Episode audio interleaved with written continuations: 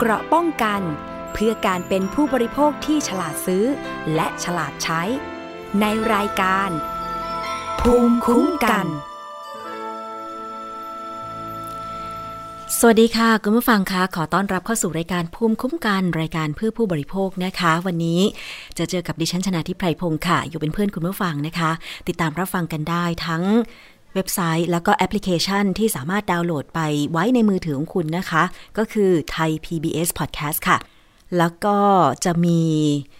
ทางสถานีวิทยุชุมชนต่างๆ ที่เชื่อมโยงสัญญาณนะคะ ถ้ามีข้อสงสัยเกี่ยวกับการดาวน์โหลดแอปพลิเคชันนะคะ ถ้าคุณใช้โทรศัพท์มือถือแบบสมาร์ทโฟน ที่มีแหล่งรวมแอปพลิเคชันต่างๆเนี่ยนะคะ อย่าง iOS นะคะ ก็สามารถเข้าไปที่ แหล่งรวมนะคะของแอปพลิเคชันของ iOS หรือว่ามือถือค่าย Apple เนี่ยนะคะ ก็เข้าไปที่ App Store แล้วก็พิมพ์ค้นหาแอปพลิเคชันไทย PBS Podcast ค่ะ เป็นภาษาไทยหรือภาษาอังกฤษก็ได้นะคะ แล้วก็นอกจากนั้นค่ะสำหรับท่านที่รับฟังอยู่ในต่างจังหวัด ก็สะท้อนความคิดเห็นคุณมาได้นะคะ เข้าไปกดถูกใจที่ facebook.com/thaipbspodcast หรือว่าจะเป็น Twitter, IG แล้วก็ YouTube ได้นะคะ มีประเด็นอะไรที่เกี่ยวเนื่องกับผู้บริโภค ส่งมาถึงดิฉันโดยตรงก็ได้นะคะ เข้าไปใน Facebook ไทย PBS Podcast เลย แล้วก็ส่งมาทางกล่องข้อความนะคะ อันนี้ยินดีที่จะนำเรื่องราวที่คุณเสนอแนะเข้ามา ไปติดตามผลนะคะ ถ้าเป็นเรื่องที่สงสัยก็จะไปเรียนเชิญผู้ที่ มีความเชี่ยวชาญในเรื่องนั้นๆ มาร่วมรายการนะคะ วันนี้ค่ะประเด็นที่เราจะพูดคุยกันมีหลากหลายเรื่องราวนะคะ ก่อนอื่นขออัปเดตนะคะ สถานการณ์การระบาดของไวรัสโคโรนาสายพันธุ์ใหม่ 2019 หรือโควิด -19 กันก่อนนะคะ มีสถานการณ์หลายอย่างที่เกิดขึ้นไม่ว่าจะเป็นเรื่องของการอัปเดตเป็นประจำวันเกี่ยวกับตัวเลขผู้ติดเชื้อ รายใหม่ในประเทศไทยนะคะ จากสบค แต่ว่าที่เกี่ยวเนื่องจากการอัปเดตตัวเลขผู้ติดเชื้อก็คือว่าสาเหตุของการติดเชื้อรวมถึงการพบเชื้อโควิด -19 สายพันธุ์ใหม่ด้วย ซึ่งเรื่องนี้เนี่ยเป็นที่น่ากังวลเหมือนกันนะคะว่า พอตัวเลขการติดเชื้อรายใหม่โควิด -19 ในประเทศไทย จะเริ่มลดน้อยลง ลดน้อยลงจากแต่เดิม 900 กว่า มา 700 กว่า ลงมา 500 กว่า ลงมาร้อยกว่า ตอนนี้เนี่ยกลับพบเชื้อโควิด -19 สายพันธุ์ใหม่ เป็นสายพันธุ์แอฟริกาใต้นะคะซึ่งเรื่องนี้กรมควบคุมโรค เปิดไทม์ไลน์คนไทยติดเชื้อโควิด -19 สายพันธุ์แอฟริกาใต้คนแรกในประเทศ โดยเดินทางกลับมาจากประเทศแทนซาเนียค่ะ ซึ่งตรวจพบเชื้อในระหว่างกักตัวในสถานกักกันของรัฐ ยืนยันยังไม่มีการระบาดสู่ชุมชนนะคะ นายแพทย์โอภาสการกวินพงศ์อธิบดีกรมควบคุมโรคค่ะ ระบุว่าชายไทยอายุ 41 ปี ติดเชื้อเดินทางกลับมาจากประเทศแทนซาเนีย ตรวจพบเชื้อโควิด -19 สายพันธุ์เซาท์แอฟริกันหลังทำการรับซื้อพลอยในแทนซาเนีย นานสองเดือน ระหว่างที่อยู่ในแทนซาเนียก็ได้เข้าร่วมงานเลี้ยง โดยมีผู้เข้าร่วมงานเลี้ยงไม่ใส่หน้ากากอนามัยค่ะ โดยผู้ป่วยคนนี้มีโรคประจำตัวเป็นโรคหืดและความดันโลหิตสูงด้วยนะคะ จากนั้นวันที่ 29 มกราคมที่ผ่านมา เดินทางมาถึงประเทศไทย คัดกรองอาการป่วยที่ด่านควบคุมโรคระหว่างประเทศ สนามบินสุวรรณภูมิ ไม่มีไข้และอาการป่วยเลย เดินทางไปกักตัวที่สถานกักกันของรัฐนะคะ วันที่ 3 กุมภาพันธ์เก็บตัวอย่างส่งตรวจเชื้อโควิด -19 ครั้งที่ 1 พบผลบวกติดเชื้อ วันที่ 4 กุมภาพันธ์ส่งตัวไปรักษาที่โรงพยาบาลของรัฐ มีอาการไข้ต่ำไอ รักษาในห้องแยกโรค วันที่ 5 กุมภาพันธ์ ทีมสอบสวนโรค ส่งตัวอย่างตรวจระบบสายพันธุ์ของโควิด เนื่องจากเดินทางมาจากแอฟริกา เพื่อเฝ้าระวังสายพันธุ์ใหม่ ที่ศูนย์สุขภาพโรคอุบัติใหม่ สภากาชาติไทย ซึ่งมีการถอดรหัสพันธุกรรมนะคะ พบว่าเป็นสายพันธุ์แอฟริกาใต้ค่ะ แล้วก็เมื่อ 13 กุมภาพันธ์นะคะ ทีมสอบสวนโรคในพื้นที่และกรมควบคุมโรคก็ได้ ลงประเมินการสัมผัสผู้ป่วยของเจ้าหน้าที่ ในสถานที่กักกันของรัฐ และโรงพยาบาลจำนวน 41 คน โดยเก็บตัวอย่างส่งตรวจ ซึ่งทั้งหมดมีผลเป็นลบนะคะอธิบดีกรมควบคุมโรคค่ะ นายแพทย์ โอภาสก็ยืนยันว่า สายพันธุ์นี้ยังไม่มีการแพร่ระบาดเป็นวงกว้างในไทย ยังคงเป็นการตรวจพบจากสถานที่กักกันของรัฐนะคะ ก็วางใจค่ะ แล้วก็นอกจากนั้นนายแพทย์โอภาสยังกล่าวอีกด้วยว่ายังคงต้องจับตาอย่างใกล้ชิดค่ะ เพราะส่งผลต่อประสิทธิภาพของวัคซีนที่อาจจะลดลง แนวทางการคัดกรองผู้เดินทางมาจากประเทศ ผู้เดินทางมาจากต่างประเทศ ที่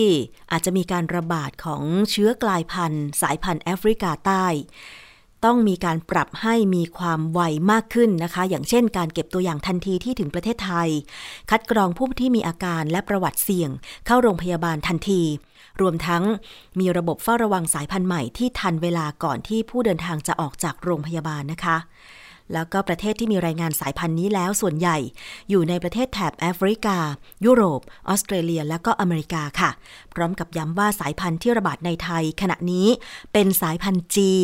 ซึ่งติดต่อได้ง่าย แต่ความรุนแรงของโรคไม่ต่างจากเดิม ซึ่งเดี๋ยวเราจะติดตามผลนะคะว่า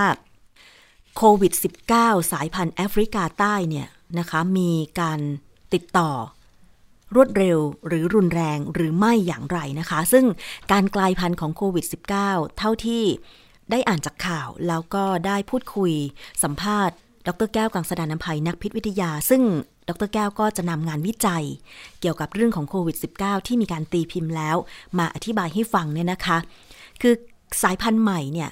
มันก็กลายพันธุ์ได้ค่ะ เพราะว่าจริง ๆ แล้วเชื้อไวรัสที่มี ที่ถูกตรวจพบอยู่บนโลกใบนี้เนี่ยนะคะ มันมีกลามันมีการกลายพันธุ์มาแล้วกว่า 4,000 กว่าครั้ง ก็ไม่แปลกที่โควิด -19 จะมีการกลายพันธุ์ แต่ว่าการกลายพันธุ์นี้เนี่ยไม่ได้บ่งบอกว่ามันจะติดต่อกันอย่างรวดเร็ว หรือรุนแรงมากน้อยขนาดไหนนะคะ บางทีการกลายพันธุ์ใหม่ มันก็อาจจะรุนแรงน้อยกว่าเดิมด้วยซ้ำไป หรือหนักกว่าเดิมด้วยซ้ำไป ก็มาต้อง ก็ต้องมาศึกษากัน ให้ชัดเจนว่าการกลายพันธุ์แต่ละครั้งนั้นมันรุนแรงหรือไม่อย่างไรนะคะ อันนี้ก็วางใจไว้ก่อนว่า ตรวจพบว่าผู้ป่วยรายนี้เนี่ยยังอยู่ในสถานที่กักกันของรัฐ ไม่ได้มีการแพร่ระบาดในวงกว้างนะคะ ช่วยกันเฝ้าระวังค่ะ แล้วก็ดูแลตัวเอง เพื่อไม่ให้ตัวเองรับเชื้อด้วย และถ้าสมมติว่าตัวเองติดก็จะได้ไม่เป็นผู้แพร่เชื้อไปสู่คนอื่น ดิฉันเห็น บางคน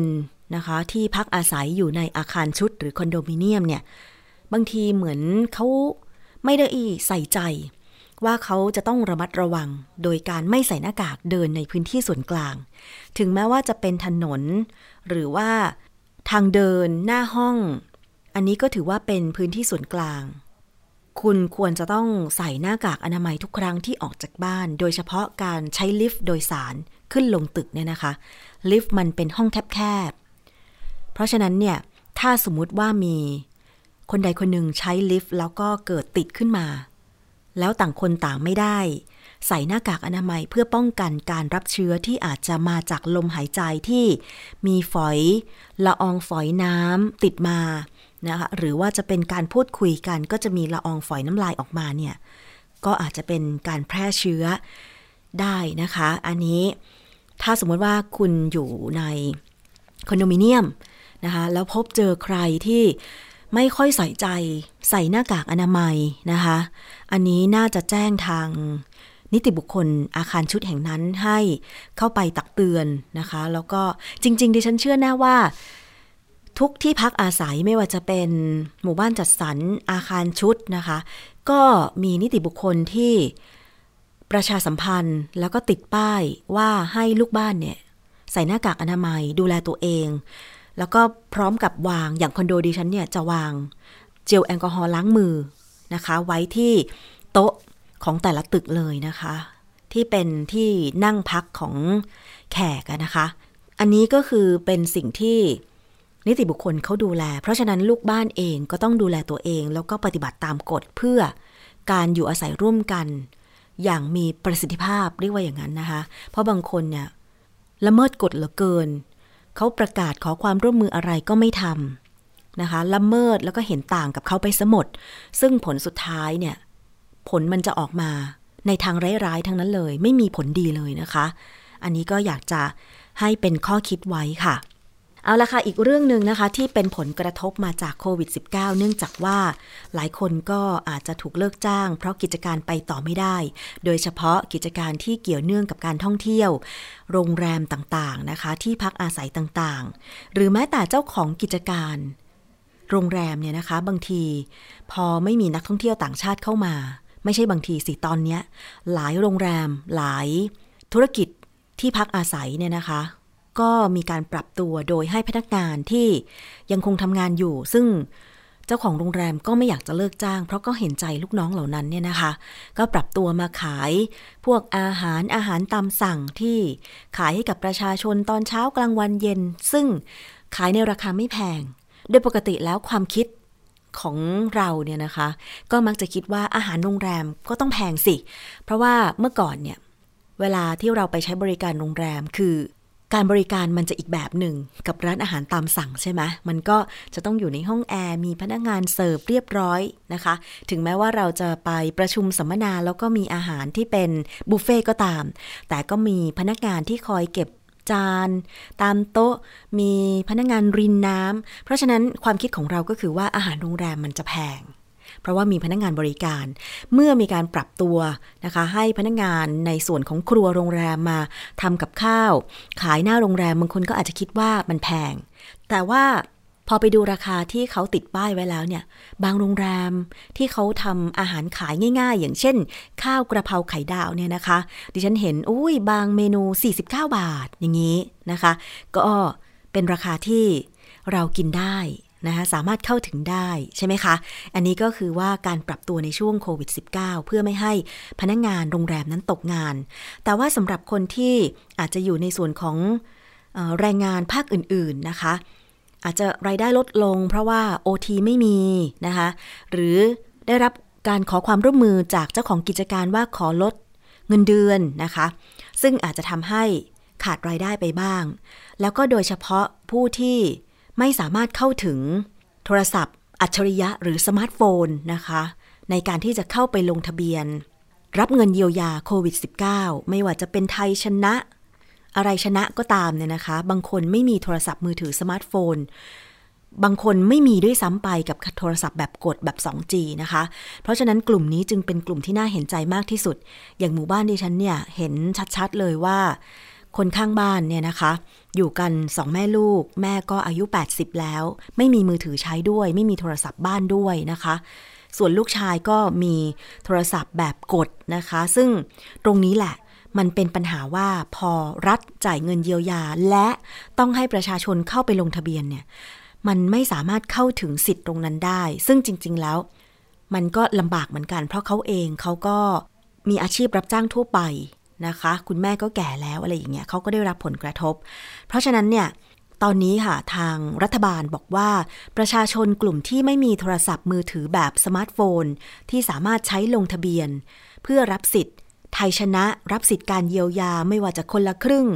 นะคะหรือว่าการเข้าไปร่วม รับสิทธิ์การเยียวยาเนี่ยนะคะก็สามารถที่จะไปลงทะเบียนได้แล้ว กับโครงการเราชนะนะคะ ที่ธนาคารกรุงไทยและจุดบริการ ที่ทางรัฐจัดให้นะคะซึ่งตรงนี้ค่ะ มีตัวอย่างที่อำเภอเมืองจังหวัดกำแพงเพชรนะคะ เจ้าหน้าที่ฝ่ายปกครองอำเภอเมืองกำแพงเพชรค่ะ ก็มีการจัดระเบียบและชี้แจงทำความเข้าใจกับกลุ่มผู้สูงอายุ และประชาชนกลุ่มที่ไม่มีโทรศัพท์สมาร์ทโฟนใช้ ที่เดินทางไปลงทะเบียนในโครงการเราชนะ ณที่ว่าการอำเภอเมืองกำแพงเพชรเป็นจำนวนมากนะคะทำให้เจ้าหน้าที่เนี่ยต้องแจกบัตรคิว และจำกัดการให้บริการวันละ 200 คิว อันนี้ก็สร้างความผิดหวังให้กับผู้ที่ไม่ได้รับสิทธิ์บัตรคิว ซึ่งจะต้องเดินทางไปใหม่ในวันพรุ่งนี้นะคะ ซึ่งวันนี้ค่ะวันที่ 15 กุมภาพันธ์เนี่ยก็เป็นการเปิดให้ลงทะเบียนเป็นครั้งแรกใช่ไหมคะสำหรับคนที่ไม่มีโทรศัพท์สมาร์ทโฟน อาจจะ อยู่ที่การบริหารจัดการของแต่ละจังหวัดแต่ละอำเภอนะคะ อันนี้คือสามารถไปรับได้ ไปลงทะเบียนได้ที่ว่าการอำเภอใช่ไหมคะสำหรับเรื่องนี้ค่ะ นายเชษฐาจันทนง นายเชษฐาจันจำนง ผู้จัดการเขตกำแพงเพชรธนาคารกรุงไทย ก็ได้เปิดเผยว่าสำหรับผู้ป่วยที่ติดเตียง หรือผู้สูงวัยที่ไม่สามารถเดินทางไปลงทะเบียนได้ สามารถให้ผู้แทนมาลงชื่อไว้ก่อน เพื่อรอการตรวจสอบจากฐานข้อมูล ของสำนักงานพัฒนาสังคมและความมั่นคงของมนุษย์ ที่จังหวัดพิษณุโลกนะคะ ที่ธนาคารกรุงไทยสาขาสิงหวัด ตำบลในเมืองอำเภอเมืองพิษณุโลกค่ะ ก็มีประชาชนเดินทางไปลงทะเบียนโครงการเราชนะกันอย่างคึกคักเช่นเดียวกัน พนักงงานธนาคารต้องคอยแจ้งประชาสัมพันธ์ว่า ธนาคารจะเปิดให้บริการลงทะเบียนในวันที่ 25 กุมภาพันธ์ ขอให้ประชาชนที่ได้คิวหลังๆ มาลงทะเบียนในวันอื่นๆ เพื่อลดความแออัดนะคะ แต่ก็ปรากฏว่าไม่มีใครยอมกลับ พร้อมยืนยันจะลงทะเบียนให้แล้วเสร็จ ขณะที่การลงทะเบียนในช่วงเช้าวันนี้นะคะ ก็พบว่าค่อนข้างมีปัญหาในเรื่องของการเชื่อมต่อระบบออนไลน์ค่ะ ส่วนที่จังหวัดพะเยาและนครสวรรค์ก็มีประชาชนเดินทางไปลงทะเบียนโครงการเราชนะ ทั้งที่ธนาคารกรุงไทยและก็ศูนย์ราชการนะคะในจังหวัด บางส่วนบอกว่าไม่มีโทรศัพท์มือถือแบบสมาร์ทโฟน และไม่สามารถเข้าถึงระบบอินเทอร์เน็ตได้ แต่ต้องการรับเงินช่วยเหลือจากรัฐบาลจำนวน 7,000 บาท เพื่อนำมาลดภาระเรื่องค่าใช้จ่ายในชีวิตประจำวันจากวิกฤตโควิด -19 อันนี้ก็น่าเห็นใจนะคะ คนที่มีโทรศัพท์สมาร์ทโฟนแล้ว ลงทะเบียนแล้วหรือว่ามีเงินเดือนโดยไม่ถูกตัดเงินเดือน ควรที่จะสละสิทธิ์ให้กับคนที่เขาไม่มีโทรศัพท์สมาร์ทโฟน เป็นคนเฒ่าคนแก่คนในหมู่บ้านที่ที่ผ่านมาไม่ได้รับสิทธิ์อะไรเลย แต่เขาก็ได้รับผลกระทบเช่นเดียวกัน คุณคิดดูนะ คือดิฉันมองเห็นจากคนรอบข้าง อันนี้เล่าให้ฟัง ท่านที่รับฟังอยู่ในต่างจังหวัดก็คงพอเห็นเหตุการณ์บ้างอะนะคะ ถึงแม้เราจะบอกว่าบุคคลเหล่านี้เนี่ยไม่มีค่าใช้จ่าย อะไรมากนักก็อยู่กับบ้านทำงานรับจ้าง วันวันหนึ่งก็อาจจะแบบเก็บผักริมรั้วในการปรุงอาหาร หรือว่าปลูกผักขายนะคะ เลี้ยงตัวเองแบบพอเพียง แต่คุณเชื่อไหมตอนนี้ทุกคนหันไปปลูกผักหมดเลยอะ เพราะว่าบางคนก็ตกงานจากในเมืองกรุงใช่ไหมคะ แล้วก็กลับไปอยู่บ้าน ปลูกผักขาย พอทุกคนเป็นผู้ปลูกเป็นผู้ขายเอง ทีนี้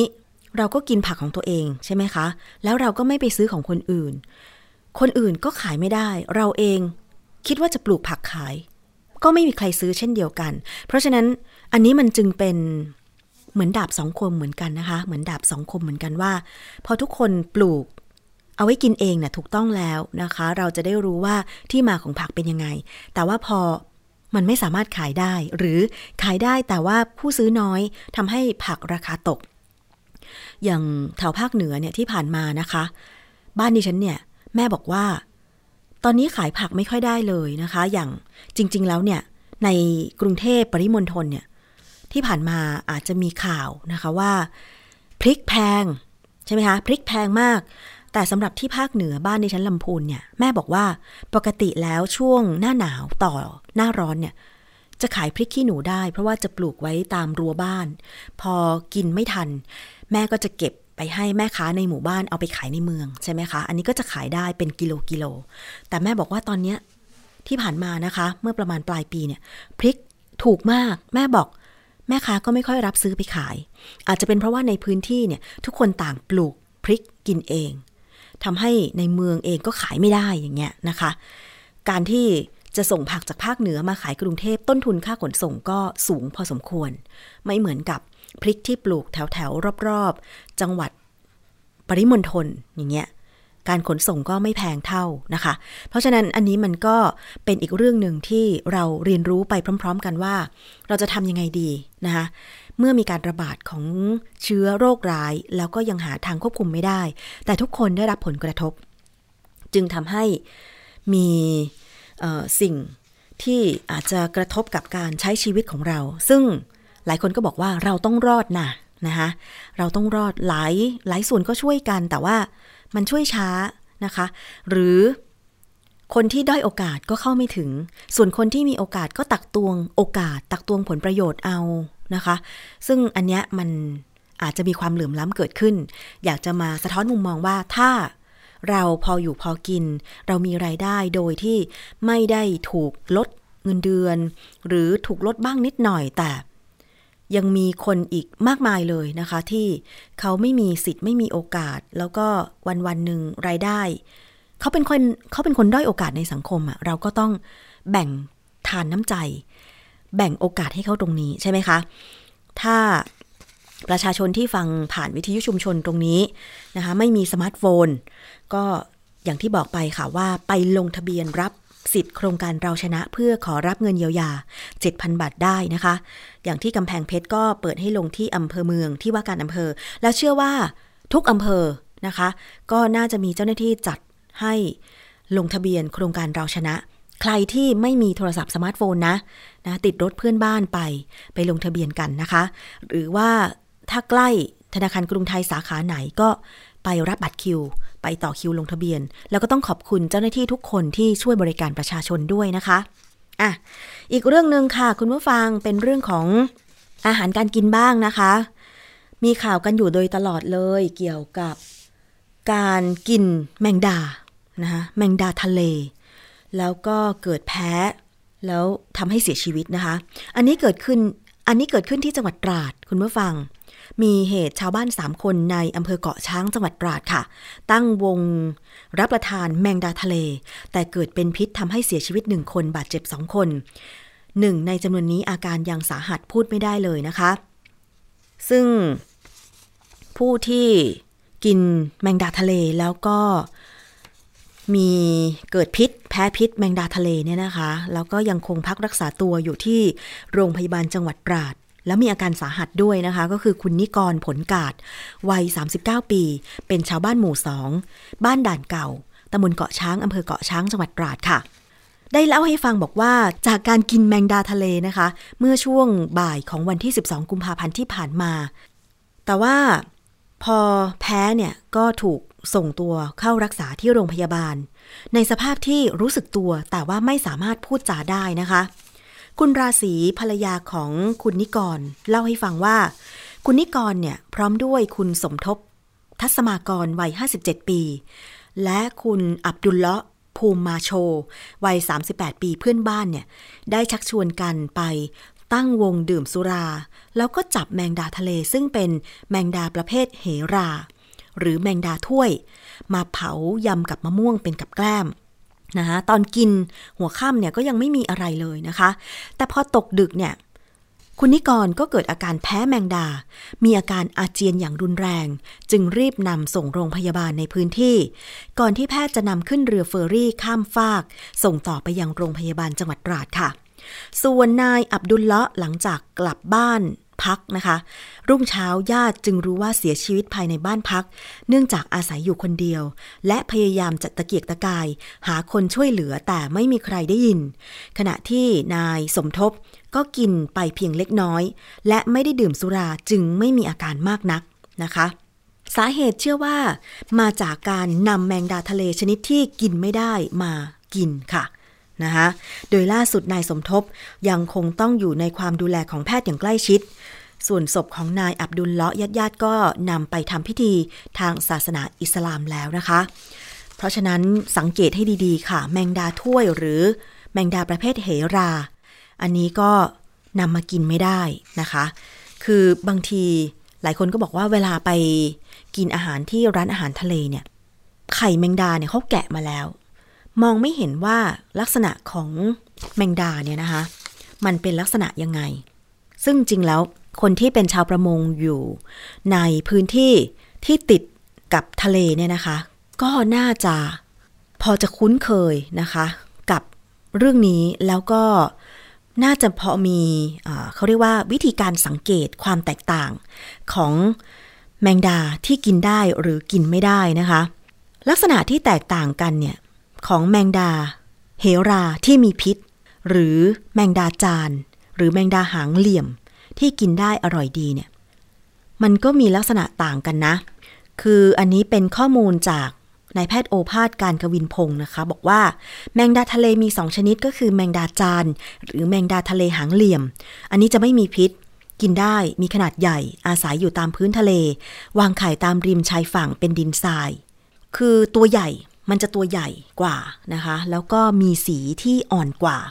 นะแมงดาจานหรือแมงดาหางเหลี่ยมที่กินได้เนี่ยมีตัวใหญ่ มีสีน้ำตาลอ่อน ไม่ใช่น้ำตาลเข้ม มีลักษณะของตัวเนี่ยนะคะลำตัวเนี่ยเป็นเหมือนวงกลมเลยอะนะคะ เป็นกลมๆเลยนะคะ แต่ว่าเมื่อเทียบกับแมงดาไฟหรือแมงดาเหรา ซึ่งมีพิษเนี่ยนะคะ มันจะมีลักษณะที่ไม่บานมากนัก คือมันจะมีความเล็กเรียวกว่า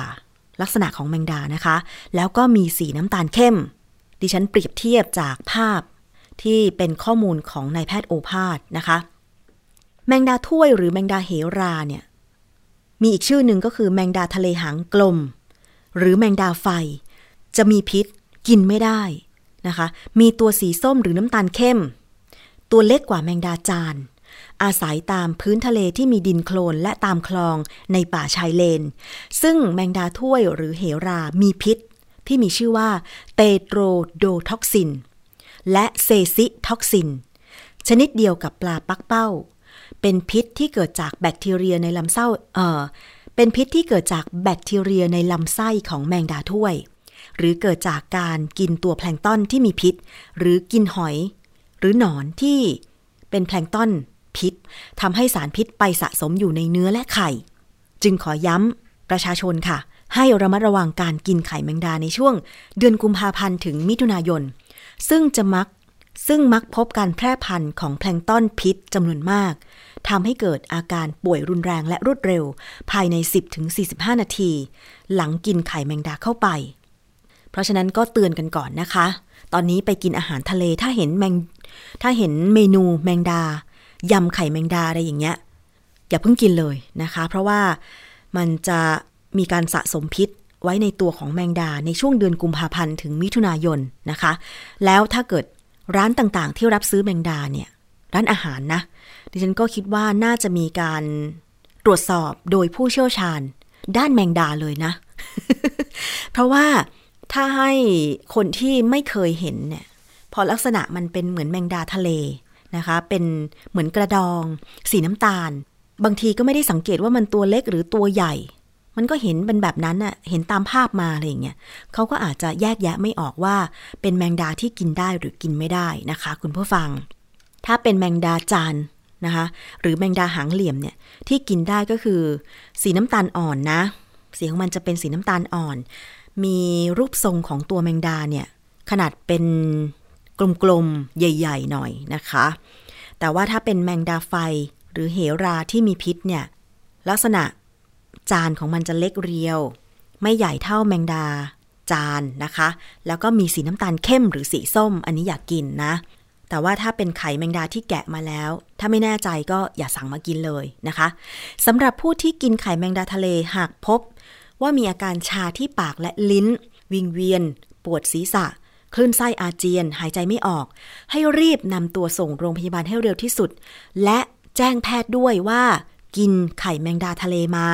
จะช่วยให้การรักษารวดเร็วยิ่งขึ้น สามารถสอบถามข้อมูลเพิ่มเติมนะคะ ไปที่สายด่วนของกรมควบคุมโรคค่ะ หมายเลขโทรศัพท์ 1422 ตลอด 24 ชั่วโมงนะคะ ปัจจุบันยังไม่มียาแก้พิษจากแมงดาทะเลเลย ต้อง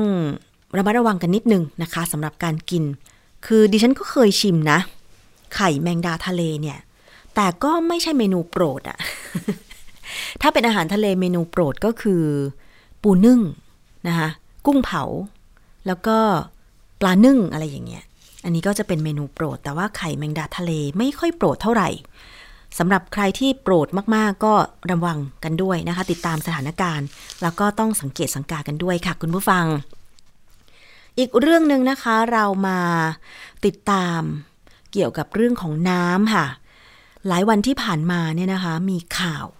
เกี่ยวกับการไปเจอ แหล่งน้ำโดยบังเอิญจากการขุดเจาะน้ำบาดาล ปรากฏที่ไปเจอมันเป็นน้ำบาดาลโซดา ลักษณะก็คือพอมันพุ่งขึ้นไปเนี่ย มันก็จะมีฟอง สีขาวๆนะคะ มีชาวบ้านไปชิม บอกว่ามันคือรสชาติของโซดาเลย หวานปลาแลมปลาแลมด้วยนะคะ เรื่องนี้เปิดเผยเมื่อประมาณวันที่ 11 กุมภาพันธ์ 2564 ค่ะ ว่ามีการขุดเจาะน้ำบาดาลที่บ้านทุ่งคูนหมู่ 12 ตำบลห้วยกระเจาอำเภอห้วยกระเจา จังหวัดกาญจนบุรี น้ำที่พุ่งขึ้นมาเนี่ย มีลักษณะพิเศษคล้ายน้ำโซดา ซ่าอมหวาน เรื่องนี้ ทางอธิบดีกรมทรัพยากรน้ำบาดาล คุณศักดาวิเชียนศิลป์พร้อมด้วยนางสสิพร ปานิกบุตร ผู้อำนวยการกองประสานงานโครงการพื้นที่หนึ่งภาคกลาง พร้อมคณะค่ะ ได้ลงพื้นที่เยี่ยมชมพื้นที่ดำเนินโครงการและดูงาน สูบทดสอบ ปริมาณน้ำบาดาล ที่วัดพยอมงาม หมู่ 12 บ้านทุ่งคูน หมู่ 19 บ้านปากชัดหนองบัว หมู่ 2 และบ้านเขาน้อยหมู่ 9 ตำบลห้วยกระเจาอำเภอห้วยกระเจา และอำเภอเลาขวัญ จังหวัดกาญจนบุรี ทั้งนี้นะคะในพื้นที่หมู่ 12 บ้านทุ่งคูนค่ะ มีการพบน้ำบาดาลลักษณะพิเศษ 2บ่อ โดยจะมีรสชาติคล้ายน้ำโซดา อมหวานเล็กน้อย สามารถนำไปผสมกับเครื่องดื่มได้ อันนี้คือเป็นข่าวเมื่อ 11 กุมภาพันธ์นะสำหรับแหล่งน้ำแร่โซดาที่พบนั้นเนี่ยอยู่ลึกจากพื้นดินประมาณ 303 เมตร โดยรอยแตกของชั้นหินแปร เมื่อเจาะลงไปถึงก็พบน้ำดังกล่าว ก็จะพุ่งขึ้นมานะคะ ในปริมาณมากกว่า 50 ลูกบาทเมตรต่อชั่วโมง คุณสมบัติของน้ำแหล่งนี้เนี่ย เมื่อนำไปตรวจสอบในห้องปฏิบัติการทางวิทยาศาสตร์ ตรวจสอบน้ำบาดาล กรมทรัพยากรน้ำบาดาล จังหวัดสุพรรณบุรี พบว่ามีค่า pH หรือค่าความเป็นกรดด่างอยู่ที่ 6.75 คุณสมบัติใกล้เคียงกับน้ำธรรมดา ไม่เจอสารพิษใด ๆ ปนเปื้อน อีกทั้งยังมีปริมาณไบคาร์บอเนตสูง ส่วนเหตุที่น้ำมีรสชาติเหมือนโซดานั้น เป็นเพราะว่าบริเวณที่เก็บกัก อาจมีองค์ประกอบที่หลากหลาย เช่น มีหินร้อนที่เป็นตัวทำให้น้ำมีอุณหภูมิสูงประมาณ 35 องศาเซลเซียส แล้วก็มีหินปูนอยู่ด้วย พอหินปูนถูกความร้อนก็จะคายคาร์บอนไดออกไซด์ออกมา สะสมในน้ำพอเจาะลงไปพบน้ำก็พุ่งขึ้นมาเอง ชิมแล้วรสซ่า อมหวานคล้ายน้ำโซดา อันนี้เป็นข่าวนะคะ ซึ่งหลังจากที่มีการเผยแพร่เรื่องราวน้ำแร่โซดาออกไป ปรากฏว่ามีชาวบ้านทั้งใกล้และไกลเดินทางไปชิมน้ำโซดากันอย่างต่อเนื่อง เนื่องจากไม่เคยพบเห็นแหล่งน้ำตามธรรมชาติ ที่มีรสซ่าอมหวานเช่นนี้มาก่อน ส่วนใหญ่ก็จะพบเป็นน้ำจืดธรรมดาหรือน้ำกร่อยที่มีรสเค็มมากกว่านะคะ แต่ว่าคุณผู้ฟัง หลังจากนั้นค่ะทางด้านกำนันตำบลห้วยกระเจา จังหวัดกาญจนบุรีก็เรียกร้องให้ภาครัฐเนี่ยเร่งจัดตั้งโครงการประปาหมู่บ้าน เพื่อกระจายน้ำจากบ่อบาดาล ซึ่งมีรสชาติคล้ายโซดาให้กับชาวบ้านในพื้นที่ เพื่อบรรเทาความเดือดร้อนจากการขาดแคลนน้ำสำหรับอุปโภคบริโภคโดยเร็ว ขณะที่ ในวันที่ 15 กุมภาพันธ์ ก็ยังมีผู้เดินทางไปทดลองชิมน้ำอย่างต่อเนื่อง แต่ก็ต้องผิดหวังค่ะ เพราะว่าเจ้าหน้าที่ได้กั้นพื้นที่ และห้ามดื่มน้ำจากบ่อแล้วนะคะ คุณผู้ฟัง หลังจากเป็นข่าวเนี่ย ก็มีชาวบ้านทั้งที่อาศัยอยู่ในตำบลห้วยกระเจา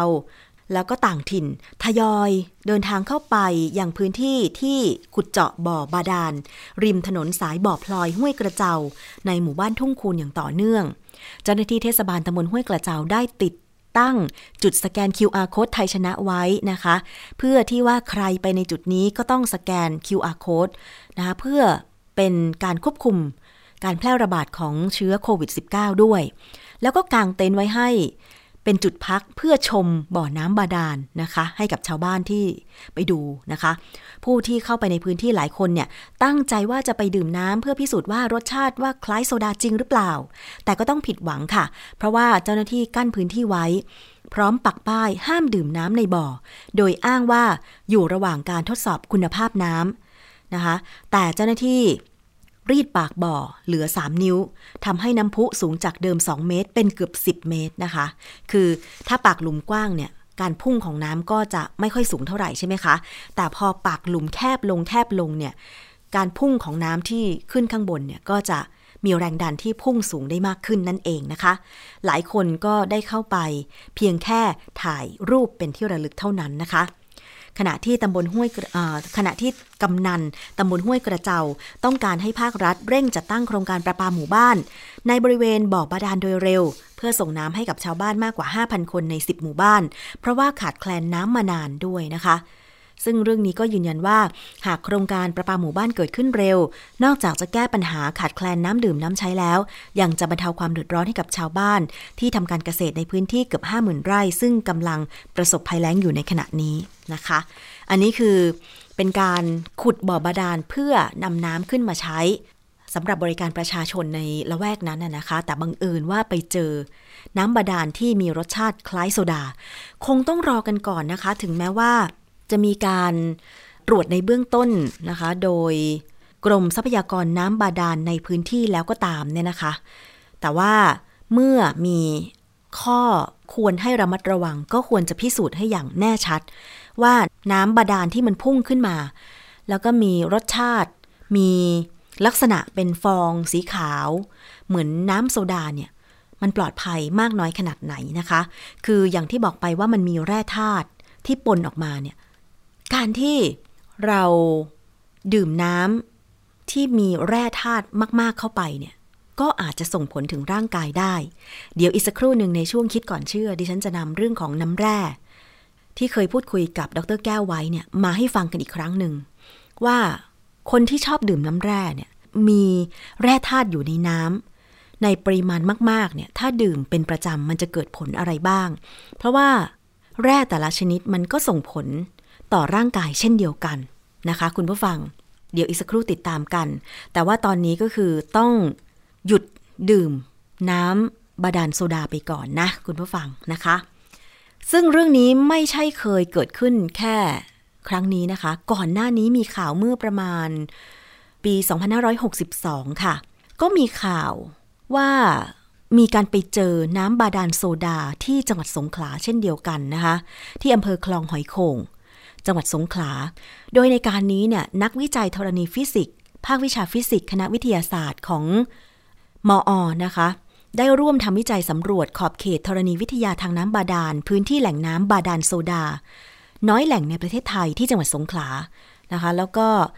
การทำวิจัยในครั้งนั้นเนี่ยนะคะ มีการทำกิจกรรม ร่วมรับฟังผลสำฤทธิ์ในโครงการ ภายใต้หัวข้อ การศึกษาวิจัยแหล่งน้ำบาดาลโซดา อำเภอคลองหอยโข่งจังหวัดสงขลานะคะ มีผลสำฤทธิ์ที่สรุปออกมาด้วย ซึ่งรายละเอียดค่อนข้างมากทีเดียวนะคะ เดี๋ยวจะนำเสนอกันต่อไปก็แล้วกัน ก็อย่างที่บอกไปว่ามันมีแร่ธาตุในพื้นดิน พอไปเจาะน้ำมันพุ่งขึ้นมา แร่ธาตุซึ่งมันอาจจะละลายไปผสมกับน้ำจึงทำให้ลักษณะของน้ำที่พุ่งขึ้นมาเนี่ย มันแปลกแตกต่างไป นะคะ แต่ว่าเราก็ควรที่จะรอให้ผล การวิจัยหรือตรวจสอบมันชัดเจนก่อนว่าน้ำบาดาลโซดานั้นเนี่ย มันบริโภคได้หรือเปล่า หรือมันมีแร่ธาตุอะไรที่มากเกินไป จนกระทั่ง ถ้าเกิดเราดื่มเข้าไปมันจะส่งผลกับร่างกายไหมนะคะอะมาติดตามกันในช่วงคิดก่อนเชื่อเลยดีกว่าค่ะนำแร่จากดรแก้วกังสดานนภัยนักพิษวิทยาค่ะ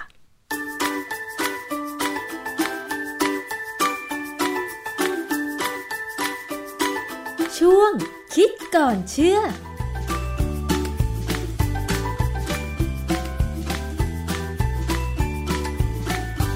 คือน้ำแร่เนี่ยนะครับมันเป็นเรื่องที่ความเข้าใจของคนไทยเนี่ยอาจจะไม่เหมือนกับต่างชาติ ว่าน้ำแร่เนี่ยมันคืออะไรแน่ๆนะฮะก่อนอื่นเนี่ยเวลาเราสังเกตเราเวลาเราดูข่าวการประชุมนานาชาติ ไม่ว่าจะเป็นขององค์การสหประชาชาติ หรือองค์การอะไรก็ตามที่ เขาประชุมในเมืองนอกเนี่ยนะฮะจะเห็นว่าบนโต๊ะเขาเนี่ยจะไม่มีน้ำอัดลม หรือไม่มีน้ำน้ำดื่มบรรจุขวด แต่มันมักจะเป็นน้ำแร่ ซึ่งความรู้สึกของฝรั่งเนี่ยน้ำแร่นี่มันมีคลาสดื่มแล้วดูดีนะฮะเพราะฉะนั้นก็เลยมีการนำมาขายในเมืองไทย แล้วคนไทยก็อยากจะดูดีเหมือนกับฝรั่งเหมือนกัน ก็เลยไปดื่มกัน ประเด็นคือว่าน้ำแร่นั้นมันมีประโยชน์จริงก็เปล่า แล้วเราเราต้องการน้ำแร่มากกว่าน้ำธรรมดาไหมวันนี้เรามาคุยเรื่องนี้ครับ คือน้ำแร่เนี่ยในคำบัญญัติของทางของโคเด็กของสหประชาชาติ หรือแม้กระทั่งของออยไม่ว่าประเทศไหนก็ตามเนี่ยนะก็กำหนดว่าน้ำแร่เนี่ยต้องมาจากแหล่งธรรมชาติ เมื่อเมื่อเราเจอแหล่งธรรมชาติของที่เป็นน้ำที่มีแร่ธาตุแล้วก็มีมีรสชาติ เฉพาะเนี่ยก็จะต้องเอามาบรรจุขวดขาย โดยที่ไม่มีการไปปรับปรุงอะไร ยกเว้น เช่นการเอาไปผ่านแสง UV ยกเว้นการเอาไปเติมก๊าซโอโซน หรือว่าอาจจะไปเติมคาร์บอนไดออกไซด์ให้มันมีลักษณะเป็นเป็นฟองคือดูดูดีเท่านั้นเอง แต่จะไม่มีการไปปรับปรุงหรือทำโปรเซสที่ปรับปรุงคุณภาพอะไร คือการที่ใครสักคนหนึ่งจะดื่มน้ำแร่เนี่ยเป็นเพราะว่าเขาชอบรสชาติเท่านั้นเองไม่ได้ว่ามันมันมันมันต่างจากน้ำดื่มบรรจุขวด คือน้ำดื่มบรรจุขวดเนี่ยที่ดีควรจะไม่มีรสชาติ ควรจะไม่มีกลิ่น ไม่มีรส ไม่มีสี ควรจะใสๆแต่น้ำแร่เนี่ย ความที่เขามีแร่เฉพาะ เพราะนั้นน้ำแร่ที่จากแหล่งที่ต่างกันเนี่ยก็จะมีรสชาติมีกลิ่นที่อาจจะต่างกันเเรื่องของน้ำที่มีกลิ่นและมีรสชาติที่ต่างกันเนี่ยความจริงนอกเหนือไปจากน้ำแร่แล้วเนี่ยก็จะเป็นเรื่องของเครื่องดื่มบางอย่าง เช่น ถ้าใครที่เคยเห็นโฆษณาของของสุราบางยี่ห้อเนี่ยเขาจะระบุเลยว่าเขาใช้น้ำน้ำจากเฉพาะแหล่งมาในการทำการหมักเป็นเป็นเหล้าเป็นสุรา ซึ่งน้ำนั้นมีรสชาติเฉพาะ ทำให้เหล้าของเขามีลักษณะเฉพาะ เหมือนกับอย่างโซดาบางบางยี่ห้อในบ้านเราเหมือนกัน ต้องขุดจากตำแหน่งนี้ ถึงจะมีรสชาติเป็นโซดาที่เป็นของเขาเนี่ยแหละจะเป็นยี่ห้อเขาเนี่ยแต่ถ้าเป็นยี่ห้ออื่น จะเป็นรสชาติอย่างอื่น ซึ่งอาจจะไม่อร่อยเท่าของเขาอันนี้เป็นการโฆษณาทับกันไปทับกันมานะฮะอันนี้กลับมาถึงน้ำแร่6กุมภา2561 นะฮะ แต่ความจริงเขาเป็นเรื่องเก่ามาจากปี 2556 เตือนดื่มน้ำแร่ทุกวันอันตรายร่างกายเสียสมดุล ความจริงดูแล้วก็เอ๊ะความที่เขามีแร่ธาตุน้ำแร่เนี่ยแต่ละชนิดเนี่ยมีแร่ที่ไม่เหมือนกัน เพราะฉะนั้นถ้าดื่มมากๆเนี่ยก็ก็เป็นจริงอย่างที่เขาเออหัวข้อข่าวเนี่ยว่ามันมันจะมีความไม่สมดุลของแร่ธาตุเช่น บางทีอะถ้าแร่ธาตุเป็นกำมะถันมากเกินไปเนี่ยก็อาจจะไม่ดีแล้วเพราะร่างกายเราไม่ต้องการกำมะถันมากมายนักนะฮะ หรือว่าถ้าอาจจะมีถ้ามีโซเดียม หรือมีโพแทสเซียมมากไตก็จะทำงานหนักขึ้น อันนี้ก็เป็นเรื่องที่ต้องพิจารณา คือน้ำแร่เนี่ยมันก็มีแร่ธาตุตามสิ่งที่มันมาจากเป็นแหล่งที่มา พวกแร่อาจจะเป็นแร่ที่เราต้องการร่างกายต้องการธรรมดาเลยเช่นโซเดียมโพแทสเซียมเนี่ยเราต้องการ อาจจะมีแต่มันก็อันนั้นไม่ใช่เรื่องสำคัญ แต่น้ำแร่อย่างที่บอกแล้วว่า มันมีกลิ่นและมีรสเฉพาะของมัน ซึ่งขึ้นอยู่กับว่าแร่ธาตุนั้นเป็นอะไร เช่นบางคนอาจจะชอบกลิ่นกรรมฐาน ก็จะไปชอบดื่มน้ำแร่ที่มีกรรมฐานค่อนข้างสูง ซึ่งเขาก็จะมีข้อกำหนดตามหลักกฎหมายของแต่ละประเทศมันจะกำหนดว่าน้ำแร่ควรจะเป็นเท่าไหร่ ประเทศที่ดื่มน้ำแร่มากคือฝรั่งเศสนะเนื่องจากว่าน้ำแร่เนี่ยถูกกว่าน้ำประปาเลยดื่มน้ำแร่กันหรือดื่มไวน์กันมากกว่าน้ำประปาเนี่ยจะแพงนะทีนี้อย่างข่าวเมื่อกี้เนี่ยที่ผมยกตัวอย่างมาเนี่ยเป็นข่าวที่อธิบดีกรมทรัพยากรน้ำบาดาลออกมาพูดเลยว่า มีการโฆษณาว่าน้ำแร่มีสรรพคุณต่างๆ เช่น เป็นน้ำสะอาดมากกว่าน้ำดื่มทั่วไปอาจารย์ท่านเทบดีเนี่ยเป็นคนที่บอกว่าจริง ๆ แล้วเนี่ยน้ำแร่ที่ขายในท้องตลาดเนี่ยเป็นน้ำบาดาลชนิดหนึ่ง เท่านั้น อย่าไปคิดว่ามันเป็นอะไรพิเศษ คือในในหลักการที่ในในที่เขาเล่ากันให้ฟังในในเน็ตเนี่ยเขาบอกน้ำแร่เนี่ยบางทีคนเดินไปไปเจอบ่อน้ำบาดาลแล้วก็บ่อน้ำเนี่ยเป็นน้ำที่มีรสชาติดี เอามาทำอาหารหรือเอามาดื่มเอามาแช่เย็นเนี่ยรสชาติดี ก็เหมือนกับน้ำแร่บางยี่ห้อที่อยู่ในเมืองไทยเราอย่าแถวเชียงใหม่เนี่ยก็เป็นลักษณะเดียวกับน้ำบาดาลเนี่ยแต่ว่ามันเป็นน้ำบาดาลที่มีรสชาติที่หลายคนชอบ เพราะว่ามันมีองค์ประกอบที่เป็นแร่ธาตุเนี่ยต่างไป คือความจริงเขาก็มีข้อกำหนดนะฮะว่าไอ้บ่อน้ำบาดาลที่เอามาทำน้ำแร่เนี่ยจะต้องมีมีคุณสมบัติยังไง คุณสมบัติอันหนึ่งที่ผมสนใจมากเลยแล้วติด หูตลอดเวลาคือ บ่อน้ำนั้นต้องอยู่ห่างจากส้วมเป็นที่รู้กันนะเพราะว่าถ้าเพราะว่าถ้าบ่อน้ำประดานั้นอยู่ใกล้ส้วมเนี่ย น้ำจากส้วมอาจจะซึมเข้าไปอยู่ในนั้นได้ ซึ่งมันอาจจะทำให้น้ำนั้นมีรสชาติพิเศษก็ได้ แต่ว่ามันไม่สมควรเพราะว่าถ้าเป็นถ้าอยู่ใกล้ส้วมเนี่ยมันอาจจะมีเชื้อโรคมีอะไรก็ได้นะฮะท่านอธิบดีกรมทรัพยากรน้ำบาดาลเนี่ยก็พูดในลักษณะที่นักวิทยาศาสตร์สุขภาพมักจะพูดแล้วครับว่า น้ำแร่นะไม่ควรจะดื่มทุกวัน เพราะว่าน้ำแร่นี่จะมีองค์ประกอบและธาตุต่างๆ แล้วแต่พื้นที่ที่เป็นแหล่งกำเนิดเนี่ยนะฮะเช่น ถ้าเป็นน้ำแร่บริเวณภูเขาจะมีแร่ธาตุพวกซีลีเนียมกับวานาเดียมมากซีลีเนียมเนี่ยจริงเป็นแร่ธาตุที่ร่างกายต้องการ แล้วแล้วเราค่อนข้างจะเชื่อว่าซีลีเนียมเนี่ยในปริมาณที่เหมาะสมเนี่ยช่วยลดความเสี่ยงของมะเร็ง แต่ในปริมาณที่มากเกินไปแค่สิบเท่ากระตุ้นกลายเป็นมะเร็งนะฮะ หรืออย่างเช่น อีกตัวหนึ่งที่ท่านอธิบดีพูดถึงวานาเดียม คือผมจำได้สมัยเรียนพิษวิทยาเนี่ยเกี่ยวกับแร่ธาตุเนี่ยวานาเดียมนี่ก็เป็นแร่ธาตุตัวหนึ่งที่กระตุ้นการเป็นมะเร็งได้เหมือนกัน เพราะฉะนั้นถ้ามาจากภูเขาเนี่ยจะมีอย่างน้อยมีแร่ธาตุสองตัวเนี่ยซึ่งหลายคนเนี่ยอาจจะเคยดื่มน้ำแร่ที่มาจากประเทศที่มีภูเขาเยอะๆ ในยุโรปเนี่ยนะฮะอาจจะมีความรู้สึกว่าดี แต่ว่าเขาจะต้องดูแลว่ามันมีแร่ธาตุที่เป็นปัญหาเนี่ย มากหรือไม่น้ำแร่บางแห่งเนี่ยอาจจะมีฟูออไรด์สูง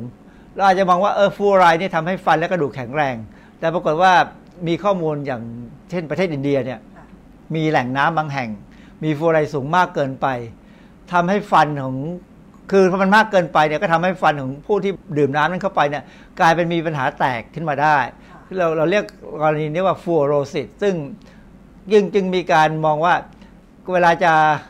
ใช้ฟูอไรด์เสริมไปในอะไรก็ตามเนี่ยต้องดูก่อนว่า โดยพื้นฐานแล้วเนี่ยผู้บริโภคเนี่ยได้รับสารนี้จากน้ำที่ดื่มในปริมาณเท่าไหร่ เยอะมากหรือน้อยเท่าไหร่ ในเมืองไทยเนี่ยเราไม่ค่อยมีปัญหา เพราะว่าฟูอไรด์ในน้ำเราค่อนข้างต่ำดังนั้นทันตแพทย์ถึงแนะนำว่ายาสีฟันต้องมีฟูอไรด์นะฮะเพราะฉะนั้นการการที่ดื่มน้ำแร่บางอย่างที่มีแร่ธาตุบางอย่างมากเกินไปเนี่ยบางทีมันก็ทำให้ร่างกายเสียสมดุลได้นะครับ อันนี้ก็เป็น ลักษณะการเตือนที่ที่น่าสนใจสำหรับคนที่คิดว่าดื่มน้ำแร่แล้ว ดูดี ก็ขอให้คิดว่ามันดูดีแต่อยากดื่มบ่อย เราจะเป็นต้องดื่มน้ำแร่ไหมเขาก็บอกว่าความจริงแล้วไม่จำเป็นต้องดื่มน้ำแร่หากเราไม่ได้เจ็บป่วยหรือขาดแร่ธาตุตัวใด คือจริง ๆ ก่อนที่จะดื่มน้ำแร่เนี่ยต้องตั้งประเด็นว่าเราชอบไหมถ้าชอบก็ดื่มมือนก็ดื่มน้ำบัดลม น้ำบัดลมดื่มมากก็ไม่ดีเพราะจะอ้วน เพราะนั้นกรณีเดียวกันถ้าเป็นดื่มน้ำแร่เนี่ยถ้ามันมีแร่ธาตุบางอย่างเป็นแร่ธาตุเฉพาะ ซึ่งปกติเขาไม่เขียนเอาไว้ที่ฉลากเพราะนั้นเราถ้าเราไม่มีบนฉลากเนี่ยเราไม่รู้ว่าเราดื่มอะไรไปเนี่ยก็แค่ดื่มแค่เป็นครั้งเป็นคราว ถ้าดื่มมากเกินไปเผลอๆอาจจะมีปัญหา มันไปสะสมขึ้นมาได้เขาโฆษณาว่าน้ำแร่เนี่ยถ้ามีเกลือซัลเฟตของโซเดียมหรือแมกนีเซียมเนี่ยจะช่วยระบบการขับถ่ายเป็นยาระบาย ซึ่งอันนี้ ไม่จริงฮะแมกนีเซียมที่เป็นยาระบายนี่ต้องเป็นแมกนีเซียมไฮดรอกไซด์ไม่ใช่แมกนีเซียมซัลเฟตนะฮะแมกนีเซียมซัลเฟตนี่คือทำให้เป็นน้ำกระด้าง เพราะฉะนั้นถ้าถ้ามองว่าแมกนีเซียมซัลเฟตเป็นน้ำแร่น้ำประปาในกรุงเทพนี่น้ำแร่หมดเลย กินน้ำประปาดื่มน้ำประปาได้ได้น้ำแร่แล้วนะฮะฟลูออไรด์ป้องกันฟันผุหมายความว่าฟลูออไรด์ในปริมาณที่เหมาะสมนะฮะไม่ใช่ฟลูออไรด์มากเกินไป อันนั้นทำให้ฟันแตก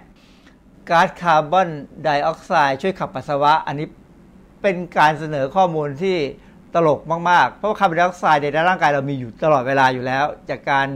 เผาผลาญไอ้พวกคาร์บอนอ่าพวกแป้งพวกไขมัน เราได้คาร์บอนไดออกไซด์ออกมา เพราะฉะนั้นถ้ามันขับปัสสาวะได้เราคงปัสสาวะกันมากซึ่งอันนี้ไม่จริงนะฮะแคลเซียมช่วยเสริมสร้างกระดูก อันนี้น้ำประปาเราก็มีแคลเซียม น้ำดื่มทุกยี่ห้อที่บรรจุขวดขายก็มีแคลเซียมทั้งนั้น มันจะช่วยเสริมสร้างกระดูกหรือไม่เนี่ยมันอยู่ในรูปแบบว่าแคลเซียมนั้นเป็นแคลเซียมแบบไหน แล้วแม้กระทั่งการได้แคลเซียมที่ดีเข้าไปในร่างกายเนี่ยมีข้อมูลทางวิชาการว่า จะให้เสริมสร้างกระดูกได้ดีเนี่ยเราต้องออกกำลังกาย เพราะถ้าเราไม่ออกกำลังกายเนี่ยแคลเซียมก็จะไม่ค่อยช่วยเท่าไหร่น้ำแร่มีโพแทสเซียมช่วยรักษาสมดุลความเป็นกรดด่างในร่างกายอันนี้ไม่จริงฮะ โพแทสเซียมเนี่ยไม่ต้องดูน้ำแร่เราได้จากผักผลไม้แต่ไม่ได้ช่วยไม่ไม่โพแทสเซียมไม่ได้มีผลเกี่ยวกับกรดด่างในร่างกาย แต่โพแทสเซียมมีผลเกี่ยวกับระบบประสาทโซเดียมรักษาระบบความสมดุลร่างกายเหมือนกันโซเดียมโพแทสเซียมเนี่ยเป็นแร่ธาตุสองตัวที่มีผลต่อการทำงานของระบบประสาทของร่างกายเรา ซึ่งเราต้องมีสมดุลนะฮะเพราะฉะนั้นอันนี้ไม่จำเป็นต้องเป็นน้ำแร่จริง ๆ ผมอาจจะต้องบอกว่าน้ำประปาของกทมเราเนี่ยหรือแม้กระทั่งของภูมิภาคเนี่ยบ้านเราเนี่ยไม่เคยมีปัญหาขาดพวกนี้ ไอโอดีนป้องกันโรคคอพอกน้ำแร่ที่มีไอโอดีนเนี่ยถ้ามันมีปริมาณต่ำๆเนี่ยมันคงดีแล้วก็ป้องกันได้ แต่ไอโอดีนปริมาณที่สูงเกินไปก็มีปัญหาเหมือนกันนะฮะซึ่งแต่เมืองไทยเราคงไม่มีปัญหาเพราะเราเรามี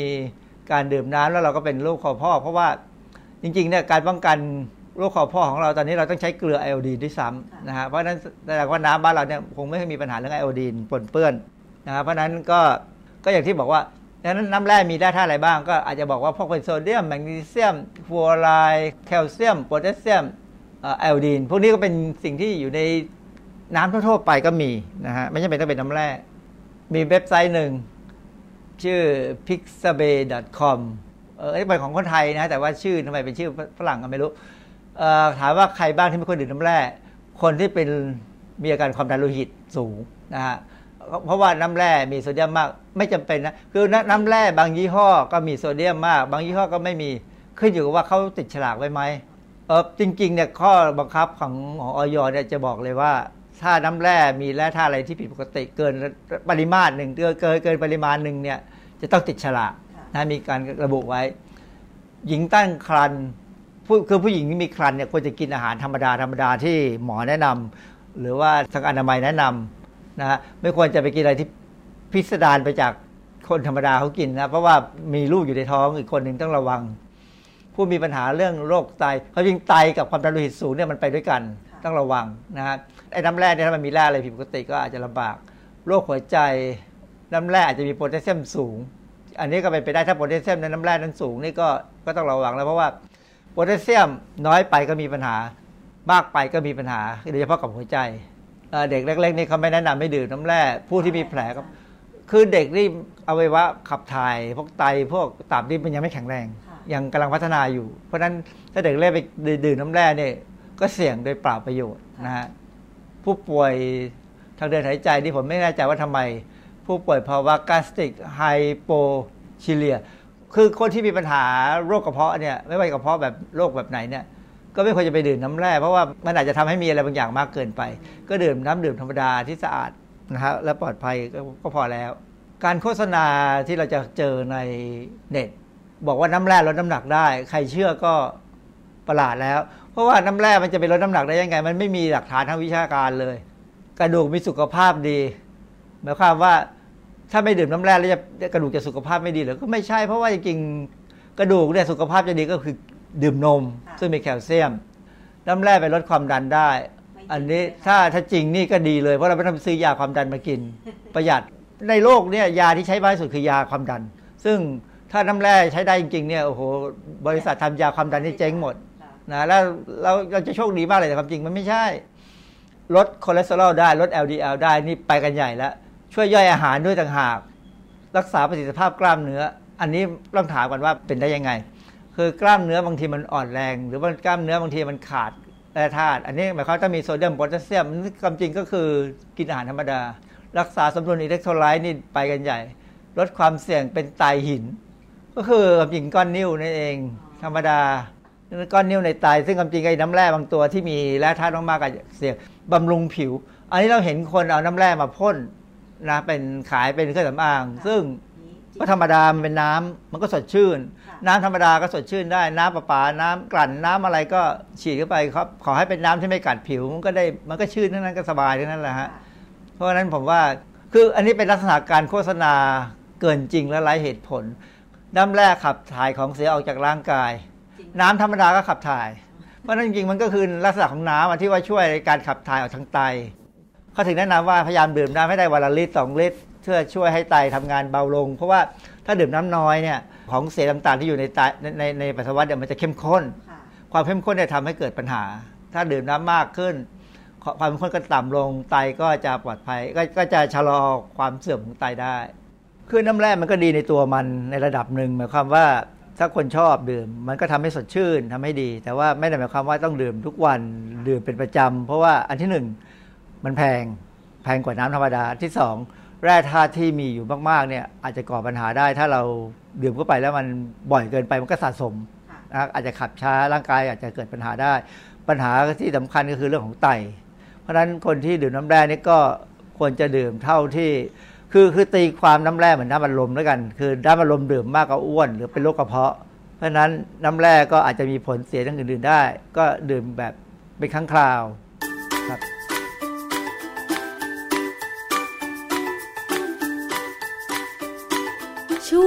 คิดก่อนเชื่อ